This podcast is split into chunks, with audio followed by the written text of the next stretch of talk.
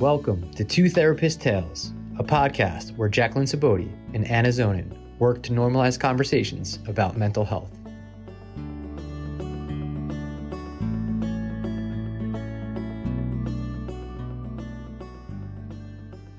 So, welcome back to Two Therapist Tales. I'm Jacqueline Saboti, and today we have Emily Zimmerman and Sara Velez joining us on the podcast. Today, we want to get together to talk about April being Alcohol Awareness Month. Emily is a licensed clinical social worker with a doctorate from Rutgers University. She has spent over a decade and a half working in the treatment of mental health, addiction, co occurring disorders, but not limited to inpatient, outpatient, and acute care settings. Emily believes that there are many pathways to recovery. However, attunement with one therapist, a sense of hope, sense of purpose, willingness, motivation, empowerment, and personal choice are essential. Her work in this area has been published in the Clinical Social Work Journal. Today, Emily is solely working in private practice in Red Bank, New Jersey. Sara Velez is a licensed clinical social worker who is the addiction specialist at the Therapy Institute. She specializes in 12 step based recovery and is passionate about treating each client in a holistic and caring manner. Sara specializes in working with couples who are struggling with the effects of substance abuse. She has been in recovery herself for over 10 years and utilizes her personal experience to meet each client where they are and support them as they navigate sobriety. Amazing introductions. Two powerhouses here joining us today. Um, and I, you know, I really love that you both specialize in this topic. Um, I'm not well versed, as I kind of mentioned, so it's great to have you um, again, a specialist, to join us today. Um, often we have a variety of listeners on the podcast, so I hope that the conversation that we have today kind of piques everyone's interest. Awesome. Thanks, guys. So let's go ahead and um, jump in.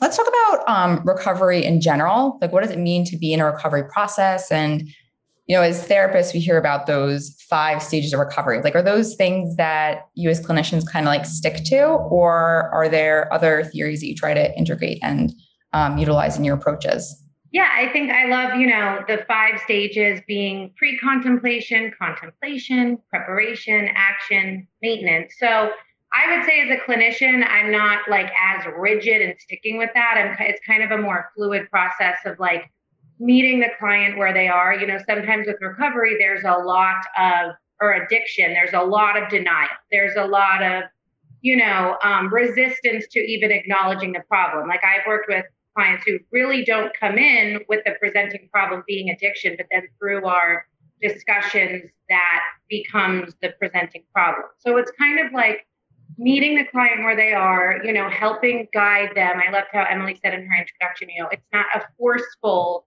process. It's very much, you know, in recovery, we say it's attraction, not promotion. Mm. We really want to, you know, kind of see the value in seeking sobriety or in seeking a healthier solution as opposed to just kind of staying in you know in the addiction. So i think it's really about you know more kind of support encouragement and of course those stages are definitely helpful as a clinician to kind of assess where they are. Are they in extreme denial? Are they maybe seeing that there's a problem? Are they willing to admit there's a problem? Like i had a client this week who said well, I'm definitely an an alcoholic, but I'm not a drunk. And I was like, okay, you know, like that. Whichever language. Yeah, right. whatever, you know, that. Whichever language feels right. Yeah, at least there was some like acknowledgement, you know. So, but I loved how there was like the stigma. Well, I'm not a drunk, you know. So, yeah. but yeah, yeah, so it's a lot of kind of the language and just, um, yeah, like just meeting them where they are. And, yeah. Yeah. Yeah, I think I agree with everything um, Sara's saying. I think that um, it also depends a lot on where you're working.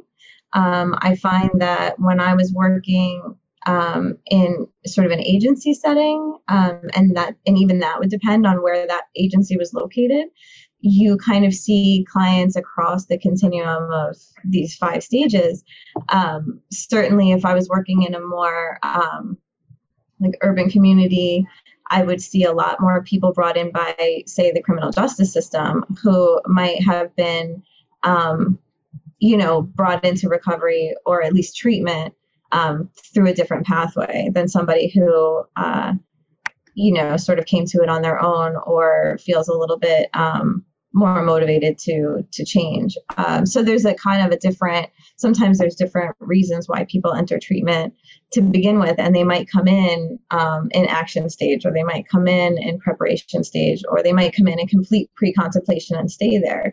Um, so that was one of the things that I noticed um, throughout my career is that you know depending on my place of work um, i might sort of automatically see a lot more of one or the other and have to do a lot of different kind of work. Now that i think in private practice i see certainly more people who are um, in that preparation stage uh, or that pre-contemplative stage. And again like sara said people don't usually come in for that but i think mm-hmm. somewhere they might know.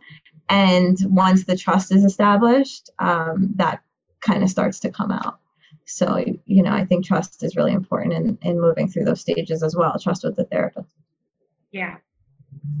Yeah, I kind of think um, about what you said. That's a good point, Sara. Like, not all clients come in with the awareness, but like you said, Emily, like in the background, they may know. And then, like, in time, sometimes this gets revealed. Any tips for, like, you know, young budding social workers who are entering the field and are kind of presented with that, right? So it's just like a little bit, could be like a little bit of surprise, like, oh, this client came in reporting like anxiety and like, you know, anger issues, but then come to find like their mood is really unstable because like four days out of the week, like they're, you know, engaging in some, you know, excessive drinking or whatever. Right. And then also like, I think this is kind of like common, maybe I'm wrong in saying that, but but common like people aren't understanding always like it doesn't necessarily need to be like addiction but maybe just like alcohol use and how does that impact their mental health right? And like is there more of like can we move more towards wellness by reducing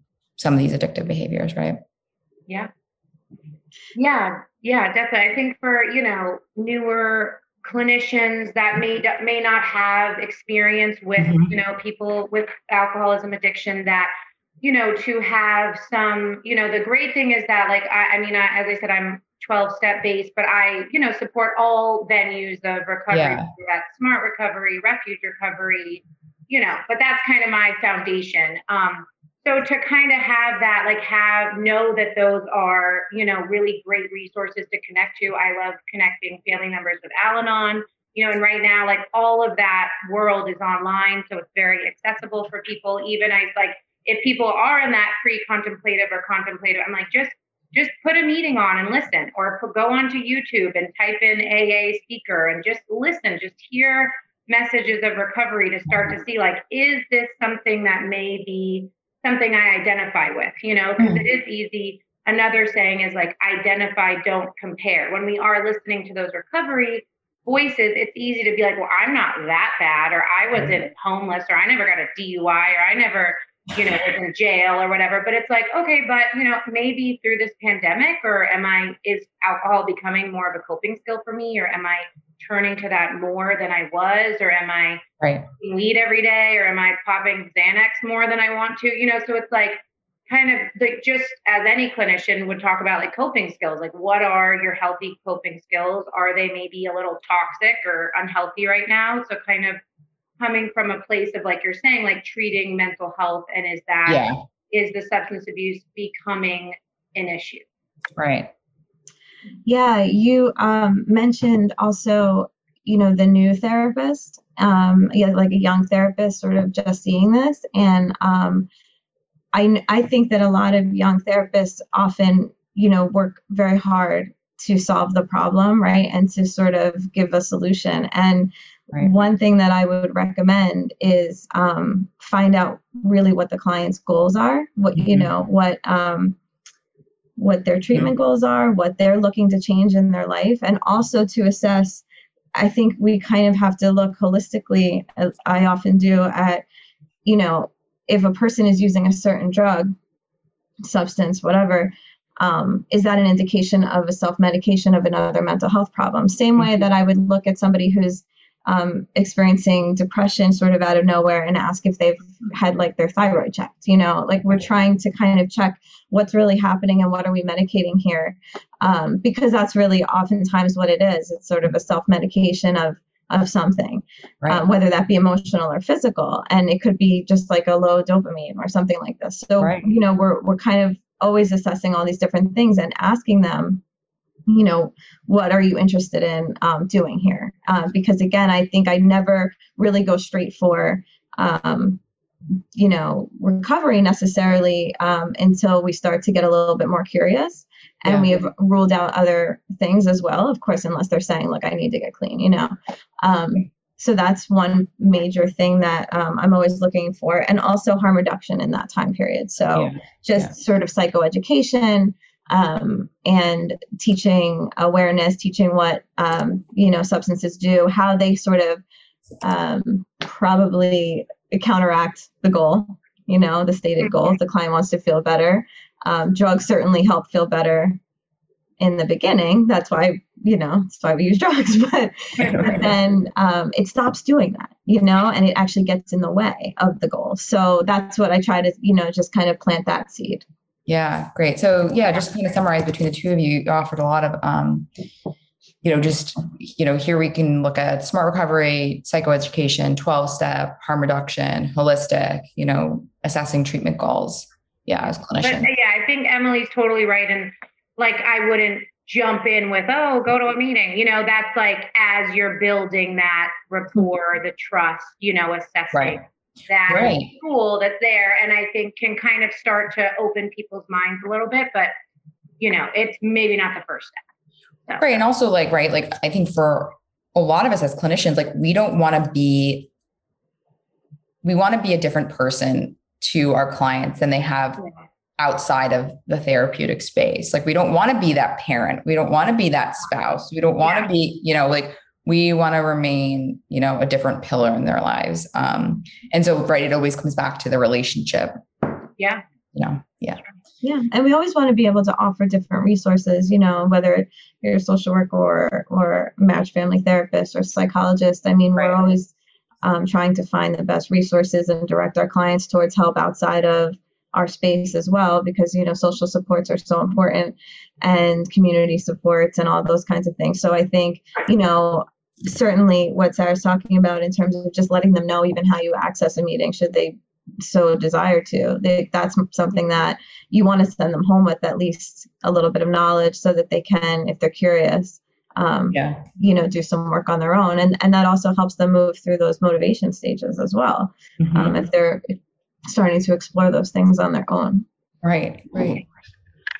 How do we think family dynamics can impact addiction and recovery? So, how can it negatively? How can it positively? How can it not?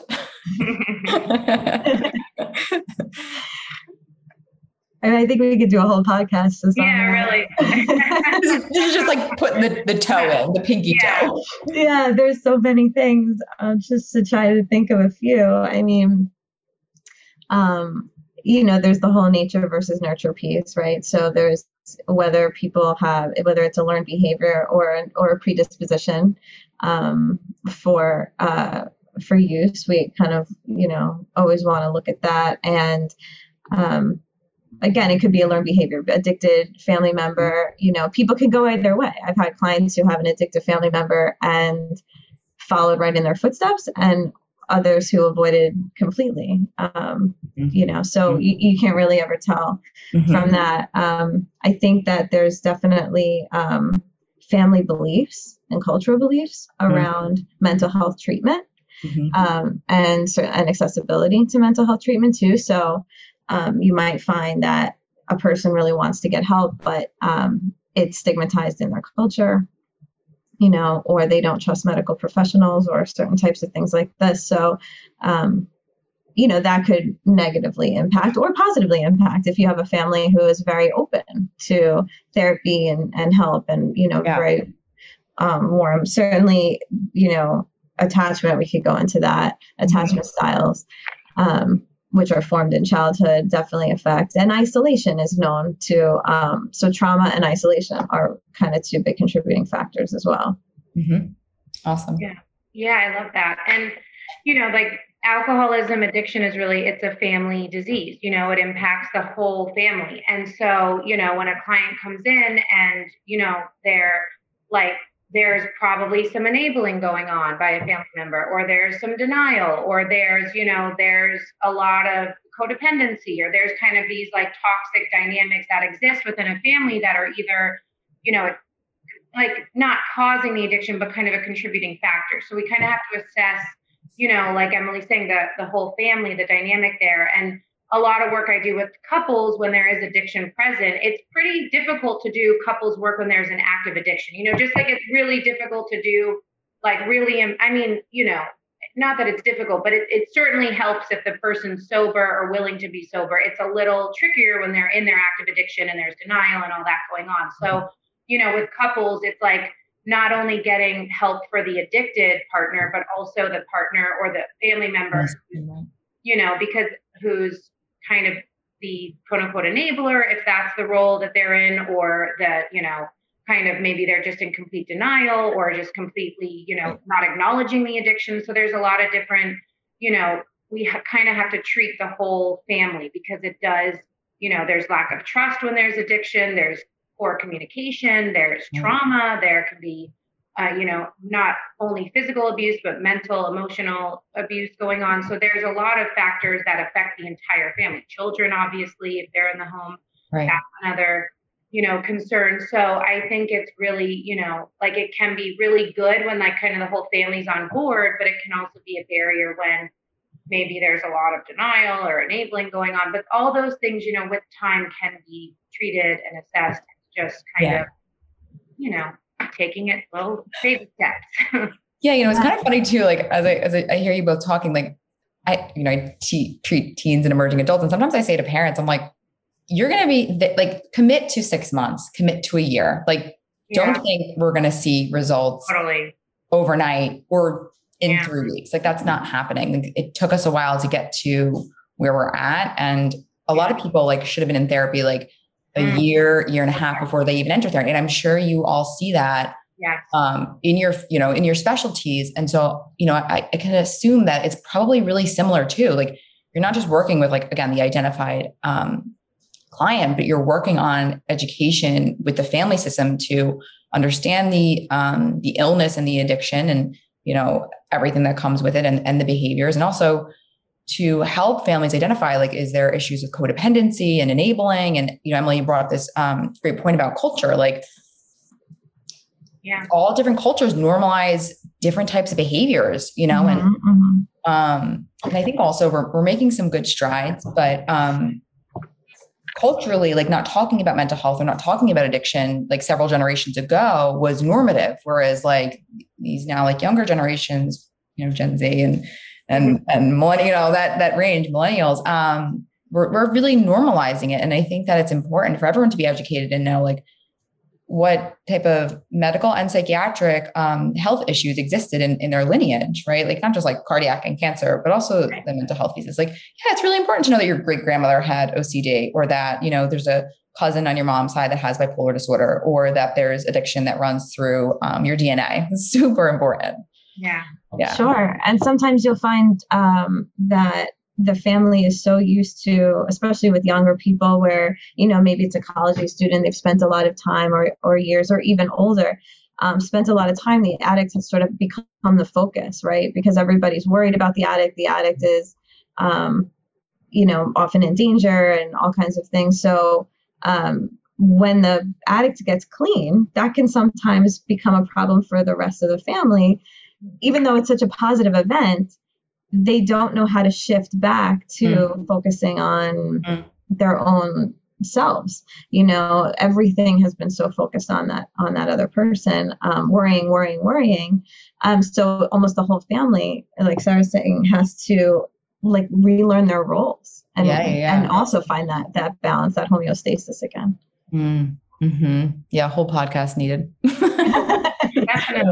and, and rolling into the next question where a whole podcast podcast could be um, you know helping this. Um, trauma. How does trauma and addiction what's the intersection of trauma and addiction? Um, i think that you know just for all of us i'm sure we see this like we've we've all been in the field now. We've got like at least a decade which always feels super strong to be able to hold on to that. But understanding you know how how trauma um, alters our neurobiology. It um, impacts our ability to trust in relationships. It you know fractionates attachment. Um, our brain chemistry shifts, and then like you know how does addiction then typically present itself?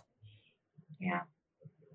Yeah, I mean, trauma is kind of the root of all addiction. And, you know, because it's like under that addiction and pain, you know, there, it's like there's some saying like the underneath every addict or alcoholic, like there's, you know, it's like you have to ask, like, what is, what is hurting? Like, what is, mm-hmm. you know, where are you hurting? What is hurting you? Because mm-hmm. that is kind of, you know, the root of the the desire to self-medicate mm-hmm. to kind of numb those feelings yeah. to you know a lot of people with anxiety you know drink to numb the anxiety and then physiologically alcohol makes anxiety you know actually makes anxiety worse so it's like this vicious cycle that people get in and you know just numbing the feelings of depression and and there's you know and so much trauma can happen to a person in their active addiction. You know, you're putting yourself in more in riskier situations with sexual partners just in the world, you know. So it's like this kind of very very vicious cycle that it's like trauma can feed addiction and then when you're in your addiction can kind of create more trauma. And yeah, it does like this. Yeah. Like, yeah. And just the feel, you know, those feelings of, you know, in in AA, it's like the term incomprehensible demoralization that comes from mm. our actions when we're in our recovery, you know, like waking up with those feelings mm-hmm. like shame and guilt that an addict or alcoholic can carry can be so heavy and can just fuel more addiction. So to really treat the root, the trauma, you know, and and I know an exercise actually you share with me, Jackie, is the trauma map. I love that, you know, just to look at like where like where did all this begin and i know like emdr can be a great tool to kind of assess or you know, um, work on trauma. But really, it's just, it's all like recovery is really just about healing. And honestly, every human being is in recovery from something. You know, it's just an addict, an alcoholic, unfortunately, can, you know, fuels a lot of the trauma with really obviously unhealthy ways. So, yeah yeah that that um, those two words incomprehensible demoralization i think that that really captures exactly what you're saying like waking up the next day and thinking mm-hmm. about like what did i do while active in my addiction mm-hmm. yeah self-hatred and then that's like well might as well just keep numb going. that all out yeah exactly so it's just yeah right yeah yeah i mean trauma changes the brain and so does addiction um, trauma you know, um, actually changes brain structures, and so does addiction. And these things take a while to heal, repair, um, or readjust. Um, so you'll see, you know, issues with the fight, flight, freeze, you know, the limbic system mm-hmm. um, responses might be, um, you might see hypoarousal, you might see all kinds of different things, hypoarousal, um, people, especially in early recovery, whose brain is now sort of finding its equilibrium again, will um, maybe have a difficulty regulating emotion.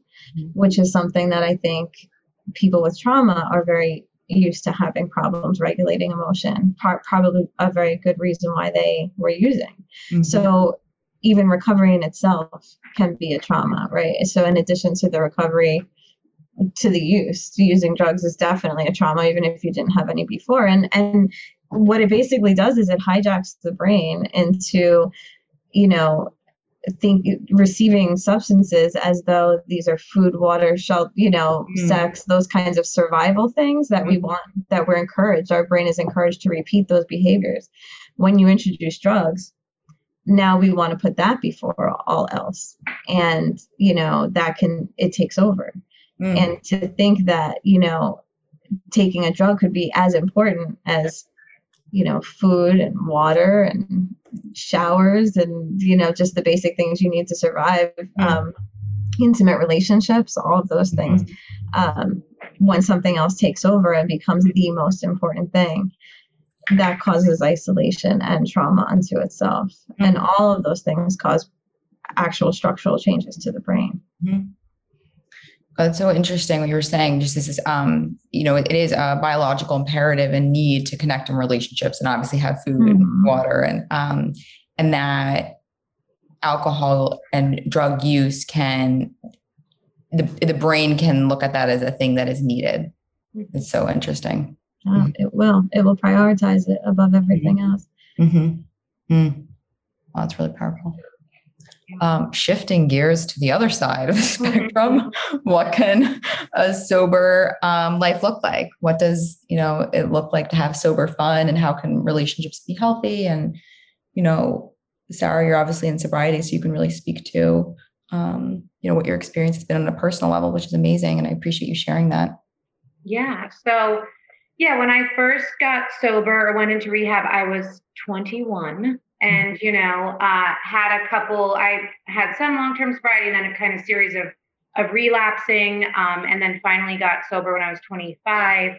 Um, but to be in my 20s and to be contemplating sobriety was like jumping off a cliff with no parachute because I was like, how do you even exist in this world without mm-hmm. drinking how do i date without alcohol? How do i you know go out and be social? How do i even just do anything you know? And i was i was more of a binge drinker. I wasn't like a chronic daily drinker. So but still a lot of my life revolved around drinking you know? It was like this this idea of oh my gosh how do i do this? But you know so now getting sober i've been sober over 10 years and i've had more fun in sobriety. You know i mean just the gifts of sobriety are incredible. And and it is it's about building a community. It's about you know finding what you love doing. It's and and for people in early recovery though it's as simple as just you know finding other sober people. You know there's a saying we have to change people places and things. Like when as i was getting sober i couldn't be hanging out you know i did most of my partying in miami and i couldn't be hanging out going out to south beach clubs every night. Like i had to change, you know, and that didn't mean I had to sit home and, and be alone. I, you know, found hobbies I like doing. I surrounded myself with other healthy, you know, or people that were trying to get sober. I, you know, and yes, of course, there were times where it felt like I was, you know, missing out. I used to really suffer from FOMO, the fear of missing out. Mm-hmm. Today I have JOMO, the joy of missing out. I love, no problem with that anymore. But you know, but that is that's all a process. But I think for people or like clinicians that are trying to, you know, kind of paint this picture of what a sober life could be, it's just really, you know, I had to really accept first that I was an alcoholic and also accept the unmanageability that alcoholism, addiction mm. created in my life. And did I really want that for myself? I had to really get honest and be like, do I really want a life where that is going to be the norm for me. Blacking mm-hmm. out making you know unhealthy decisions just not living life to my fullest potential. And it and it was like not like oh you know i had a couple aha moments but it was also just like in taking these baby steps and just like finding communities finding you know other people that were on my journey that was a big part of it. So because it can and i know right now especially in the coming out of the pandemic it's like meetings and i know well that's a talking point but it's like the isolation, it's that is a breeding ground for addiction, as, as mm-hmm. Emily was saying. So to really, and a, and a lot of times in early recovery, they say like, you know, do the opposite of what your brain is telling you to do. Like if your brain is telling you to sit home and watch Netflix all day, don't do it. You know, don't. Don't trust it. You know, go to the park, take a walk, get outside, go meet a friend for coffee do anything other than what your first thought is telling you. Not saying that forever. Like eventually we want to get to a point where we trust ourselves and trust our intuition. But like in the beginning, those those self-defeating, self-sabotaging thoughts are so real that it's like we kind of have to fight against that. So right. Right. but I, you know, I love being sober and I have a lot of fun being sober. so that's awesome. Um, just to add a little bit to that from um, just from a clinic, just from my um, working with my clients' perspective too. Um, sometimes I try to remind them that while their life while using was so um, was so encompassed by you know the getting and using and finding ways and means to get more right the mind was always on the drink you know i have clients who um, are really focused have always been very focused on what are other people drinking and um, you know sort of pace trying to pace themselves or Mm-hmm. you know different type where can i get alcohol? Should i pregame before we go somewhere so that i can be at the same level as other people? And now they're about to go into the world and maybe they have like a wedding or something to go to and they're very anxious how will people think you know i'm not drinking what'll i say? And this isn't always the case but oftentimes people who aren't alcoholics or people who aren't drug users aren't so concerned about whether you're drinking or not. Right. They're not looking at it that way and they're not thinking about it that way. Totally. Um, you don't have to give them a reason. They might not even need one. If you say, I don't, you know, I'm not having a drink, they might just move on. um, and I just try to kind of explain and, and demonstrate sort of the cognitive distortions that come along with, Mhm. uh, you know, a drug using mindset right. You know and so just to challenge that and just to give them a little bit of freedom you know not everybody knows what's in your head. And while you're very hard on yourself and you're very critical and you know your history and you know all those things and you stigmatize most likely stigmatize yourself um, many other people aren't going to look at you like that. They're not going to see that you know? And so um, that's just something that I try to, you know, use to help. Again, of course, if you're if you live with an alcohol alcoholic family, that's harder to do, you know.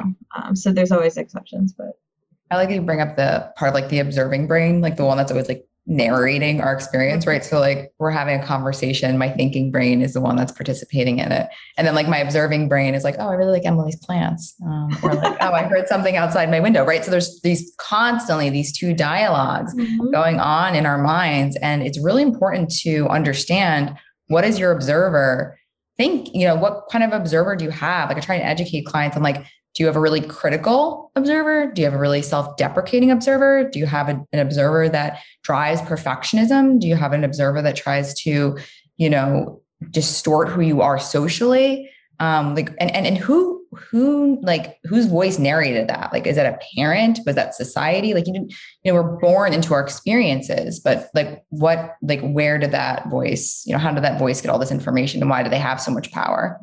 Um, and that's different than thought disorders and auditory hallucinations and visual hallucinations for those who are just to clarify. um, what are some of the common challenges um, you both have encountered in terms of working with clients who are um, in active addiction or recovering or you know living sober lives?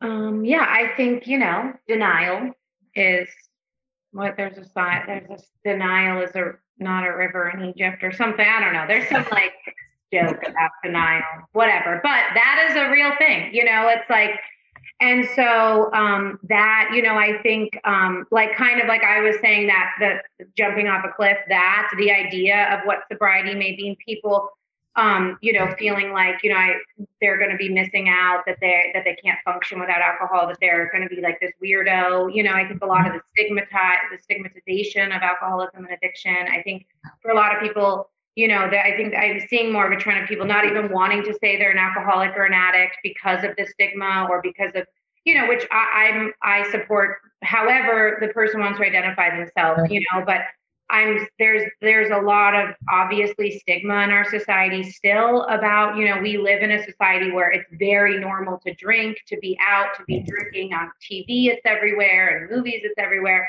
It's everywhere you know and I remember when I was first getting sober, I remember like like a new I think this, those hard seltzers were coming out and I was like, oh, what what is that? Like I've never had it. And I felt like everywhere I looked there were hard seltzer commercials. And I'm like I'm today I'm so grateful I never tried a hard seltzer. But whatever. It's like, Yeah. you know, it's Yeah. it's everywhere. And That's good point, though. Yeah, like as more things like come onto the market, like Yeah.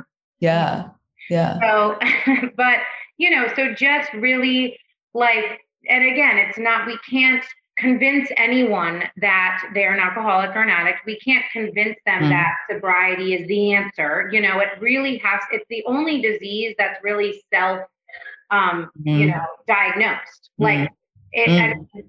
because it really, it's a disease that centers in the mind, you know, and it's a disease that it's the only disease too that wants to tell you you don't have a disease you know? Mm-hmm. Like if you got cancer you're going to follow the doctor's orders. You're going to do chemo radiation or if you have diabetes you're going to take insulin. But why if you know you can identify as an alcoholic or addict there's this this like push pull of like, well, I'm going to do it my way, or maybe I, I don't like those group meetings, or I don't want to be an alcoholic, or there's all these kind of stigmas we as individuals can have, and also as society that we're kind of being, you know, bombarded with on a daily basis. So I think that, you know, among many other barriers is is a very real thing. Mm-hmm. Yeah, I think I agree um, with everything that Sara's explained, and I think it's hard work. It is a difficult um, but rewarding work to do with addicts because um, a lot of the time they are so um, they are so creative, intelligent, empathic, sensitive. Um, you know, just a really a really great um, group. But they tend but but the addiction has gotten in the way of them you know living up to their full potential. And so you know there's a lot of challenges. There's a lot of sort of when i first started i know i had a hard time when my clients relapsed mm-hmm. you know i took i felt bad. I felt like you know had i could i have done something different? Um, and there comes a point where it really you know the the client has a personal responsibility to do some level of work. And we as clinicians have to find acceptance with where where they are and and maybe let them go you know and come back.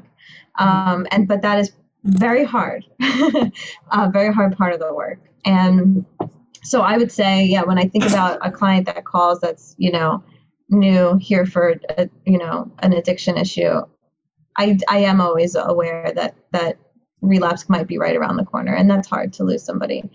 Um, and one other thing too, I would say with challenges is, um, you know, the challenges that come along with different populations, the challenges that come along with working with um, LGBTQ communities who are disproportionately showing up with um, addiction problems, or with um, you know people of color who are disproportionately criminalized around this, um, you know, that can be very hard because you'll see, I, I, think many of us, at least in this part of the country, um, the professionals, the psychiatrists and the therapists and the doctors are predominantly white upper middle class. And um, even the places I've worked in in the city, in, you know, in Hell's Kitchen, the clinicians were white, interns, white, you know, young girls.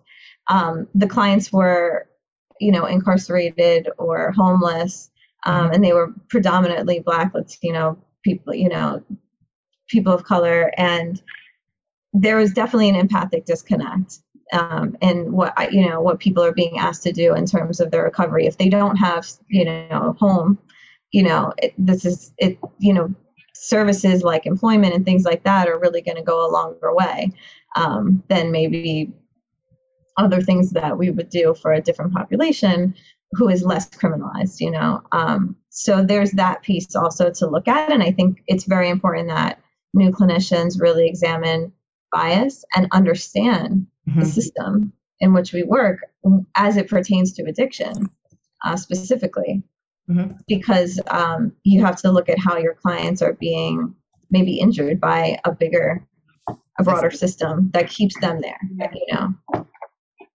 yeah yeah I know not to make it too political, right? But like we had this like great court outcome this week that hopefully is just one drop to heart start like shifting things. Yeah. That topic makes me emotional. So I, I sure, to, sure. And I, I think that was a really yeah. important, again, not, this isn't political at all. I think this to talk about the fact that when the, de- when the defense tried to imply that his addiction was the reason, mm-hmm. you know, yeah. being an addict and certainly being an addict of color does not is not a death sentence right it should not be you should yeah. still be um, help should still be available to you yeah. for you know by the people that are employed to do so so that was really important um, to see and and emotional yeah absolutely um, but it is it's difficult because we have um, i read something recently that you know people of color are more likely, less likely to finish treatment, but when they do, they're um, more likely to be prescribed methadone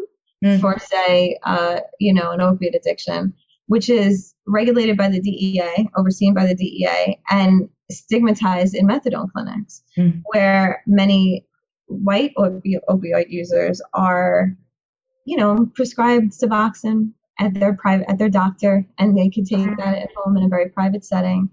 Uh, it's a very different experience you know um, and the news doesn't report you know they report people of color using in a very criminalized way. You know they talk about um, the charges and who was caught and in a white community, they often talk about the person was suffering from depression or they had a surgery and they started taking medication and, you know, who they are.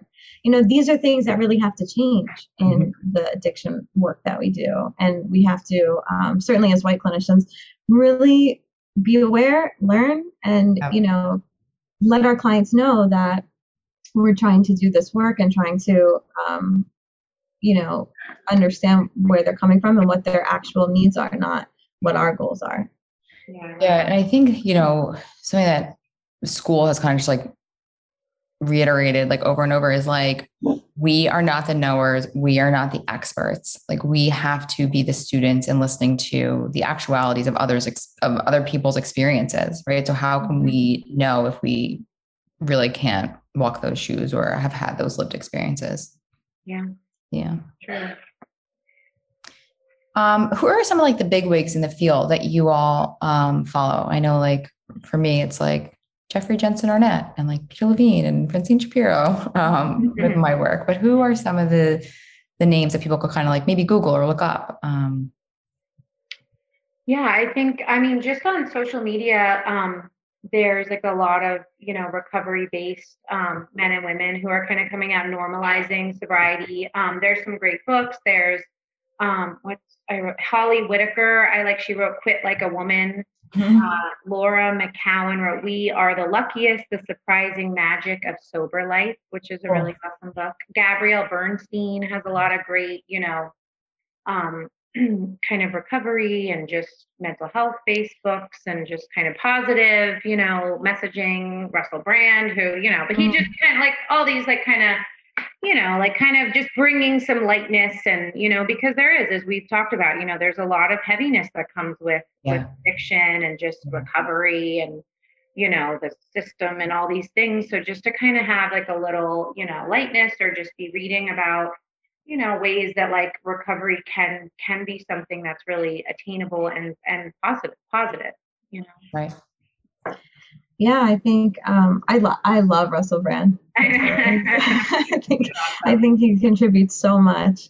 Um, he's one of my favorites. Uh, but when we look, I, I, think you know, of course, you look at the people who you know, Dr. Bob, Bill Wilson, like this, you know, the people who sort of started um, the AA and and those kinds of you know community self help programs. Even though they, you know, in many ways, the original is um, somewhat archaic and, and some things you know the, the wording and say the big book might not appeal to a newer um, you know a newer more feminist crowd. It it works. It works for a lot of people and it's a beautiful thing. And so that's really important. Um, and then going from there i think you know my approach is very individualized to the client. So i'm going to look at you know brain spotting David Grand you know and even further um, I think her name is Roby Abels. She created um, a setup with brain spotting specifically for addiction. Yeah. So that's a really interesting one where she, um, it's it's three brain spots and it, it sort of connects the um, the pleasurable experience of using to the consequences of using, so mm-hmm. that these are not two separate, um, mm-hmm. you know, disjointed uh, thoughts and memories, and it's sort of integrated so that they have like a little bit of a leg up when if they want if they get a craving they can remember the consequences pretty mm. quickly mm, um, so brain spotting is a big one um, any type of trauma therapy um, seeking safety you know those kinds of trauma therapies that that combine addiction mm-hmm. Um, mm-hmm. you know Super. affect regulation theory all the you know yeah. Schore and hill those are those are the ones yeah then you had mentioned earlier, you know, like um, Bowlby's attachment, like all this stuff. oh like, yeah, Bowlby, yeah, right. Classical attachment and then and then affect regulation go hand in hand, and yeah. um, so important. I think yeah. just the attunement itself is really is really important. I think nobody can work with a therapist that they can't connect with, and that they don't feel understands them, hears them, sees them, yeah. you know, knows them on uh, right brain to right brain level. Yeah. that unspoken beneath the surface, our nervous systems are communicating. Yeah, Yeah. all that stuff is so important. Um, this is like you know very very current. Um, so how has COVID impacted um, those in recovery? You know, Sara, you mentioned like AA and NA and Al-Anon. All those platforms have been moved online, um, which I think you know in, in some ways maybe is a positive because it's um, increased accessibility.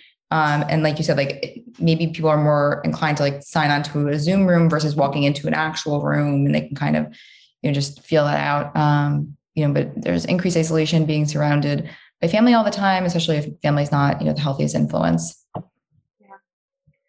Yeah, I think, you know, when we're kind of out of this, the numbers we're going to see on relapses, overdoses, suicides, domestic violence, all of it, it's going to be really shocking and pretty tragic, you know, because this is, I mean, you know, this is a really hard time for everyone, but, you know, alcoholism, is, as has been touched on, really breeds in isolation, breeds in, you know, when there's financial stress, when there's, you know, familial kind of dysfunction and distress. And um so this is it's it's definitely i mean in a lot i you know and i've kind of heard both sides where some people like you're saying love the zoom meetings and they're like you know i can get on a zoom meeting every day and i can be on a zoom meeting in ireland or in you know india and it's so cool. And like i personally i hate the zoom meetings you know Yeah. like i'm on zoom calls all you know for a lot of the day. Like i like that kind of interpersonal connection of a meeting or just like being around people. But like i've you know i've adjusted and i've you know done what i need to do for my recovery and i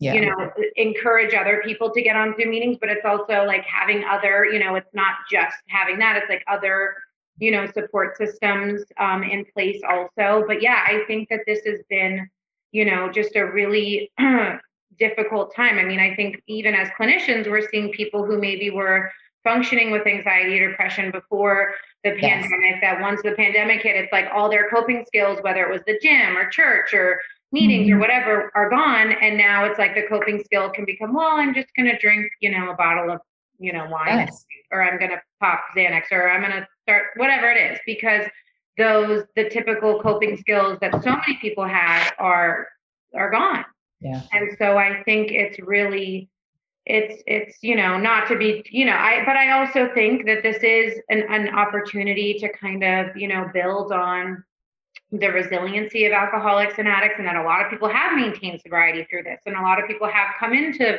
sobriety through this or maybe have shifted or have seen like i don't you know i don't want to use those coping skills so it's not like it's all tragic but i do think that this this is a very difficult time for a lot of people Yeah. Yeah. Yeah. Yes. Also, um, I've heard that some uh, Zoom meetings have been interrupted by some really um, distracting hackers. Yeah, I was. That happened to a few like earlier on. I'm sure. I'm sure that that's happened. Yeah. And so that's disruptive. But yeah, most of the. I think now, like a lot of the meetings have kind of figured it out a little better, like having passwords or you know, like Mhm, a better yep. system. But still, yeah, of course, that Yeah, that's rough. crazies out there. Yeah. I you know, I think the reliance on Zoom also, you know, there's an expectation of access to um, personal computer and internet service, Mhm. you know, so there's a lot of people that Good really point. weren't able to, um, might not be able to do that. I mean, I think um, some people rely on school and libraries to uh, access computers and internet. So that's that's causing a difficult problem. And also, it's not just COVID; it's been COVID plus, um, you know, a lot of painful, wonderful movements in Black Lives Matter and different things like this. But um, we've been witness to, we've been bearing at home with nowhere to go, bearing witness to unspeakable trauma, Mhm. people dying from COVID, ICUs overrun, and all that stuff. And it and the news is kind of you know bringing that all into our homes, and it has become a trauma to our system. It's exhausting. Mhm. Um, I you know it, it's even uh, it's even an example of my privilege to say that I'm suffering from it now, right? Just recently because it's been broadcast into my home. Right. Um, and it's something that you know i really had to take a look at is that you know this has all been going on but you know so that's been uh, i think sort of a complex set of traumas that we as a whole have been experiencing uh, and that's certainly a trigger for um, for use. It's been very challenging, I think, for a lot of people. Um, yeah. You know, moving in the right direction, uh, you know, but there's still so much work to do. Yeah. Yeah. I know. I um I think as clinicians, like we've had to hold space for all of this, you know, while going through our own personal um, situations and with no roadmap of how to navigate this for our clients. Yeah. yeah. Yeah. Yeah. Sometimes just sitting with them and and um, being present and you know there's there isn't an answer there isn't a solution yeah. right yeah. today and and sometimes we need to just sit together and mourn and grieve there's you know to allow the universality and the humanness like and sometimes that is the intervention and the most effective one mm-hmm. Mm-hmm. Yeah. so for anyone who might be listening um, whether considering therapy or um, working on recovery, what's one thing you would want to, what, what, just one word, words that you would want to offer them um, in terms of their journey? Hmm.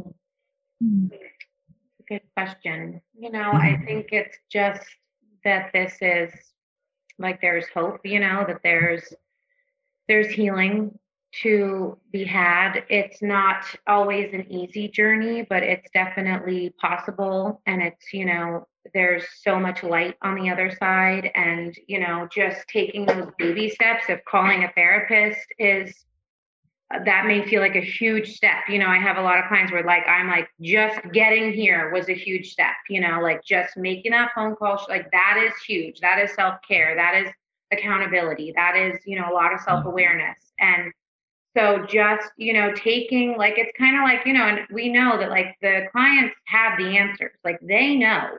They know they have a lot of self-knowledge and self-awareness and insight, but it's like, you know, to be able to reach out for help can feel so overwhelming and scary, but just knowing that by reaching out for help, it's like a that leap of faith, that jumping off the cliff, you know, that knowing that I do have a parachute. I am going to be okay. You know, like whether it's aligning with the right therapist, finding a support group, you know, finding uh, like a, a healthy community, whatever that looks like, but just taking those steps towards, you know, a healthier way of life as opposed to, you know, because the disease wants to keep you stuck and sick and alone and in self hatred and all those things. It wants to keep you there. And so I think, like you were talking about with that, the voice, listening to that voice, like, is that the disease talking to me, trying right. to keep me stuck in the disease and, you know, in this just like vicious cycle. But like sometimes it's like we kind of call it that the moment of clarity of like that little, and I know Jackie, you call it like the little whisper,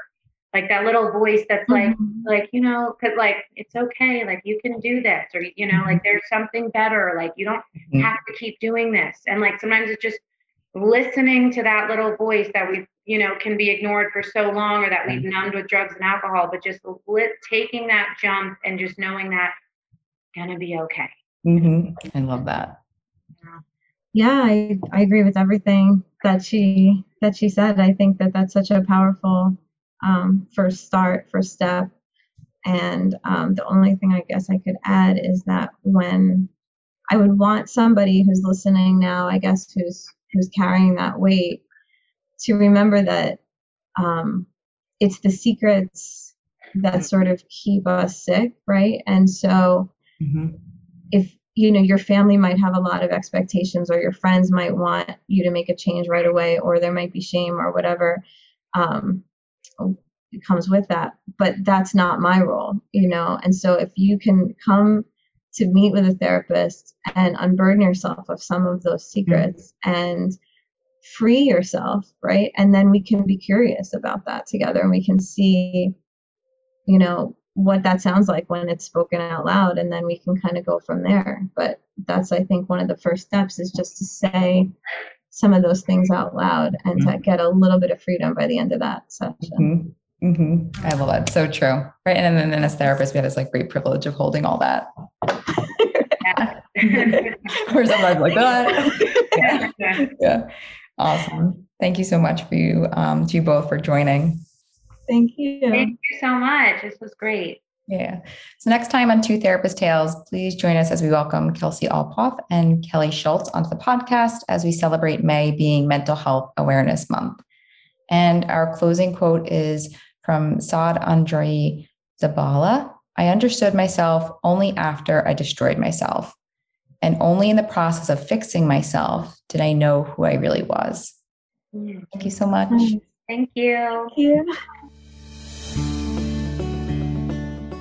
This podcast should not be used as a substitute for therapy or mental health treatment. Please reach out to a licensed professional or facility if you are struggling and need to talk to someone.